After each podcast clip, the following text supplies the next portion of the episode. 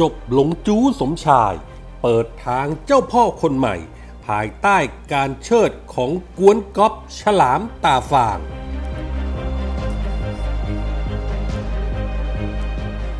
คดีรุกป่าปารินาโดนฟันแล้ว จับตาคิ้วต่อไป ตระกูลจึงรุ่งเรืองกิจ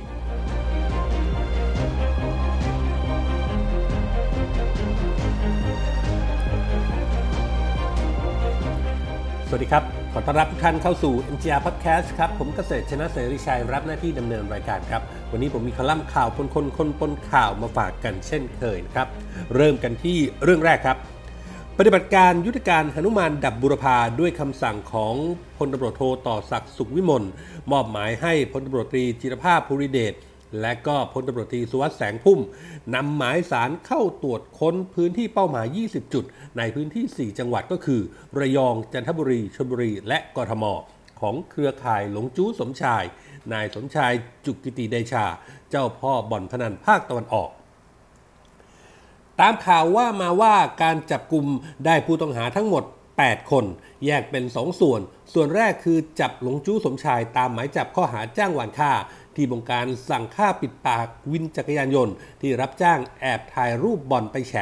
และก็ความผิดฐานฟอกเงินส่วนที่ 2 ก็คือการจับกลุ่มธนาจุกิติเดชา บุตรชายของหลวงจู้สมชายและพวกรวม 7 คน ตามหมายจับข้อหาจัดให้มีการเล่นพนัน และร่วมกันฟอกเงิน โดยทั้งหมดยังอยู่ในการควบคุมตัวไปขยายผล โดยอายัดทรัพย์สินได้มูลค่ากว่า 880 ล้านบาท และอยู่ระหว่างอายัดดำเนินคดีอีกกว่า 700 ล้านบาท ว่ากันว่านี่เป็นอีกฉากเบื้องหลังที่สะท้อนถึงความสุดโสมม ในวงการสีกากี และยุทธจักรสีเทาซึ่งอยู่ภายใต้อิทธิพลของเจ้าที่ตำรวจระดับสูงบางนาย ร่วมมือกับหลวงจู้สมชาย เสวยสวย เสวยสุข กันมานานนับ 10 ปี จนกระทั่งเกิดการแพร่ระบาดของไวรัสโควิด -19 ในบ่อนพนัน ความเลวร้ายต่างๆ จึงถูกเปิดเผยขึ้นกระแสสังคมกดดันให้เอาเจ้าของบ่อนมาลงโทษ แต่ตำรวจและรัฐบาล ก็ลูบหน้าปะจมูกมาตลอด สุดท้ายงัดคดีเก่าเบาหวิวมาจับหลงจูครั้งแรกเมื่อเดือนกุมภาเจ้าตัวก็รอดได้ประกันตัวออกมา จนต้องมาเจอคดีเก่าอีกคดีก็คือจ้างหวานฆ่า พร้อมกับลูกชายที่โดนข้อหาพนันในครั้งนี้ ที่ว่าคดีเก่าเพราะคดีจ้างวานฆ่าวินมอเตอร์ไซค์เกิดขึ้นมาตั้งแต่ปีปี 63 ที่พัทยาเมื่อวันที่ 28 กรกฎาคม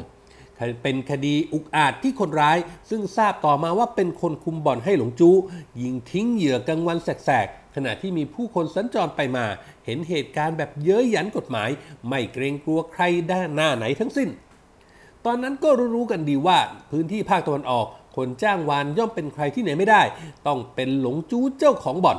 แต่คดีก็เงียบหายไปกับสายลม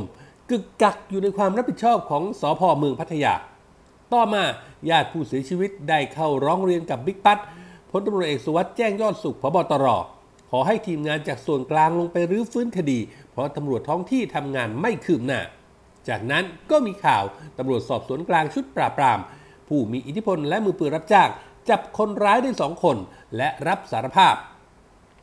คดีนี้ทำท่าจะปิดลงโดยทีมตำรวจทั้งพื้นที่คือกองบัญชาการตำรวจภาค 2 กองบังคับการจังหวัดชลบุรี สพเมืองพัทยา และฝ่ายสืบสวนทั้งหมดไม่คิดจะเดินหน้าต่อ ทั้งที่เป็นคดีอุกชะกันสะเทือนขวัญ โดยท่าทีของตำรวจออกแนวชัดเจนว่าต้องการตัดตอนเพียงเท่านี้ ไม่มีความพยายามสาวไปถึงตัวการใหญ่ที่ออกคำสั่งฆ่า ทั้งทั้งที่ในแวดวงสีเทาและสีกากีต่างก็รับทราบกันดีว่า บ่อนที่ว่านั้น คนที่เป็นนายทุนอยู่เบื้องหลังก็คือหลวงจู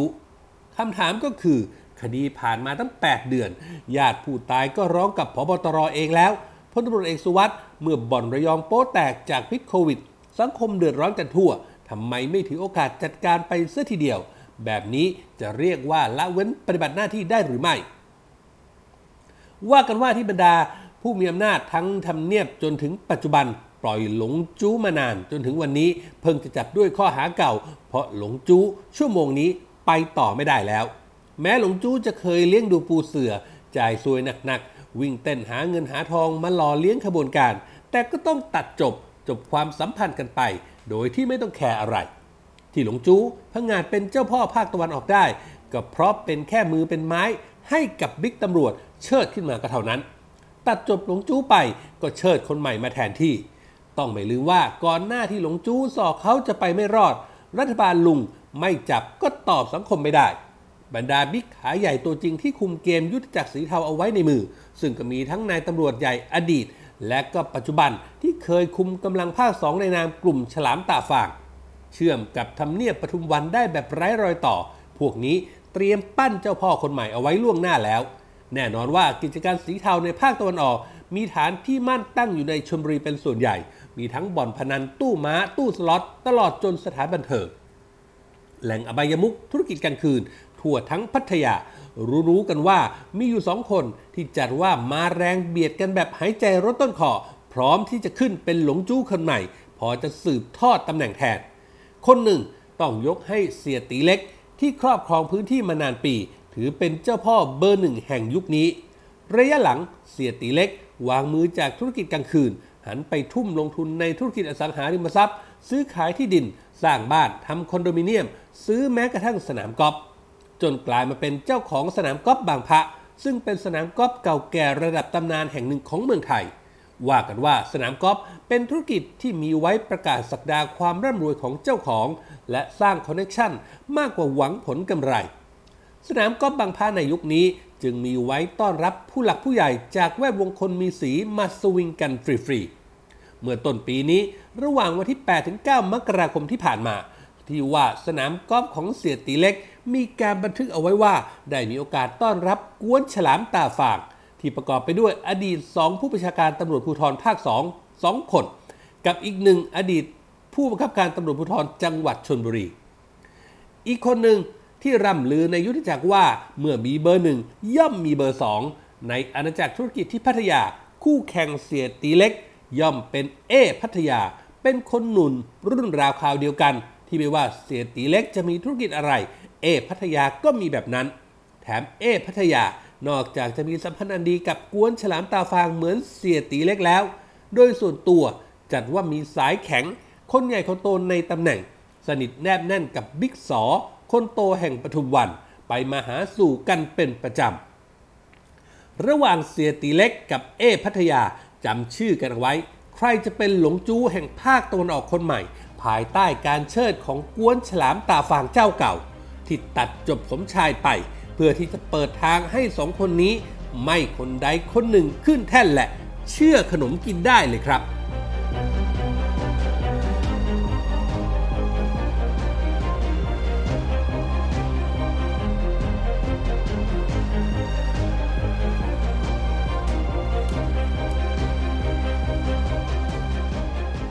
ไปกันที่เรื่องต่อมาครับ หลังจากที่ปปชมีมติชี้มูลความผิดปรินาไกรคุปสสราชบุรี พักพลังประชารัฐในคดีรุกป่าที่จังหวัดราชบุรี ว่าเป็นการขัดกันระหว่างผลประโยชน์ส่วนตัวและส่วนรวม อันเป็นการฝ่าฝืน หรือไม่ปฏิบัติตามมาตรฐานทางจริยธรรมอย่างร้ายแรง จากนั้นสรุปสำนวนส่งฟ้องศาลฎีกา ล่าสุดเมื่อวันที่ 25 มีนาคมครับศาลฎีกาได้รับคำร้องไว้พิจารณา และมีคำสั่งให้ปรินาหยุดการปฏิบัติหน้าที่สสจนกว่าจะมีคำพิพากษา หลังจากปรินาได้รับทราบคำสั่งแล้วก็ได้โพสต์ภาพตัวเองในเวอร์ชั่นก้มหน้าเศร้า โดยไม่มีคำบรรยายกรณีของปรินานี้หากศาลฎีกาพิพากษาว่ากระทำความผิดตามที่ถูกกล่าวหา ก็จะต้องพ้นจากตำแหน่งสสนับตั้งแต่วันที่หยุดปฏิบัติหน้าที่ และให้เพิกถอนสิทธิ์ สมัครรับเลือกตั้ง มีกำหนดเวลาไม่เกิน 10 ปีด้วยหรือไม่ก็ได้ แต่หากถูกเพิกถอนสิทธิ์รับเลือกตั้งแล้ว ก็ไม่มีสิทธิ์สมัครรับเลือกตั้งทางการเมืองอีกต่อไป ถ้าศาลฎีกายกฟ้องปรินาที่หยุดปฏิบัติหน้าที่ และยังไม่ได้พ้นจากตำแหน่งไปก่อน ให้กลับเข้าปฏิบัติหน้าที่ตั้งแต่วันที่มีศาลมีคำพิพากษาคดีปรินาขึ้นสู่ศาลถือเป็นข่าวใหญ่ประจำวันที่สังคมให้ความสนใจ เป็นประเด็นร้อนแรงในโลกโซเชียลขณะเดียวกัน ตั้งสังคมนั้นก็จับตาว่าคดีของตระกูลจึงรุ่งเรืองกิจ ซึ่งบุกรุกป่าสงวนที่จังหวัดราชบุรีเหมือนกัน ใกล้จะถึงคิวหรือยังเพราะอธิบดีกรมป่าไม้ได้เข้าแจ้งความดำเนินคดีที่กองบังคับการปราบปรามการกระทำความผิดเกี่ยวกับทรัพยากรธรรมชาติและสิ่งแวดล้อมไปตั้งแต่ 4 กุมภาพันธ์ที่ผ่านมา โดยผู้ต้องหามีทั้งหมด 3 คนก็คือ ธนทรจึงรุ่งเรืองกิจ สมพรจึงรุ่งเรืองกิจซึ่งเป็นแม่ และชนาพันธ์จึงรุ่งเรืองกิจซึ่งเป็นพี่สาว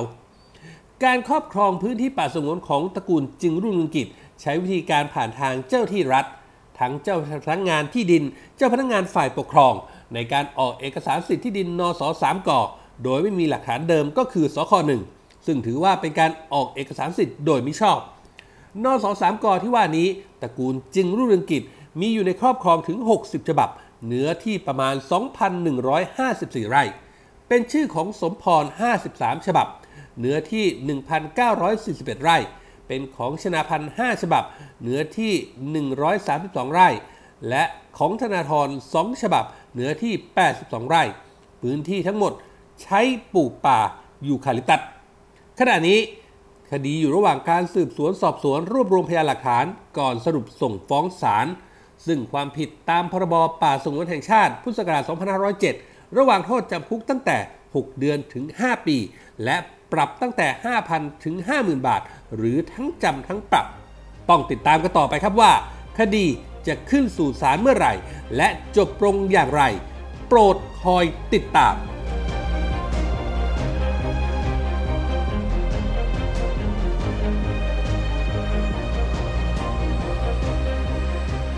นี่คือเรื่องราวจากคอลัมน์ข่าวคนคนคนคนข่าวที่ผมนำมาฝากกันในวันนี้นะครับคุณผู้ฟังสามารถเข้าไปอ่านเพิ่มเติมได้ครับในเว็บไซต์ของเรา ngronline.com นอกเหนือไปจากข่าวสารสถานการณ์ที่เราอัปเดตให้อ่านกันตลอด 24 ชั่วโมงแล้วนะครับ ยังมีคลิปข่าวที่น่าสนใจในทุกหมวดข่าวให้ได้เลือกรับชมกันอีกด้วยครับ และหากคุณผู้ฟังคุณผู้ชมมีข้อแนะนำติชมประการใดทิ้งคอมเมนต์ไว้ได้ในท้ายข่าวนะครับ ทุกคอมเมนต์ทุกความเห็น จะเป็นกำลังเป็นแรงใจให้พวกเรานำไปปรับปรุงพัฒนาผลงานให้ออกมาเป็นที่ถูกต้องตรงใจคุณผู้ฟังมากที่สุดครับ วันนี้หมดเวลาแล้วครับ ขอบพระคุณทุกท่านที่ติดตาม ผมเกษตรชนะเสรีชัยลาไปก่อน พบกันใหม่โอกาสหน้า สวัสดีครับ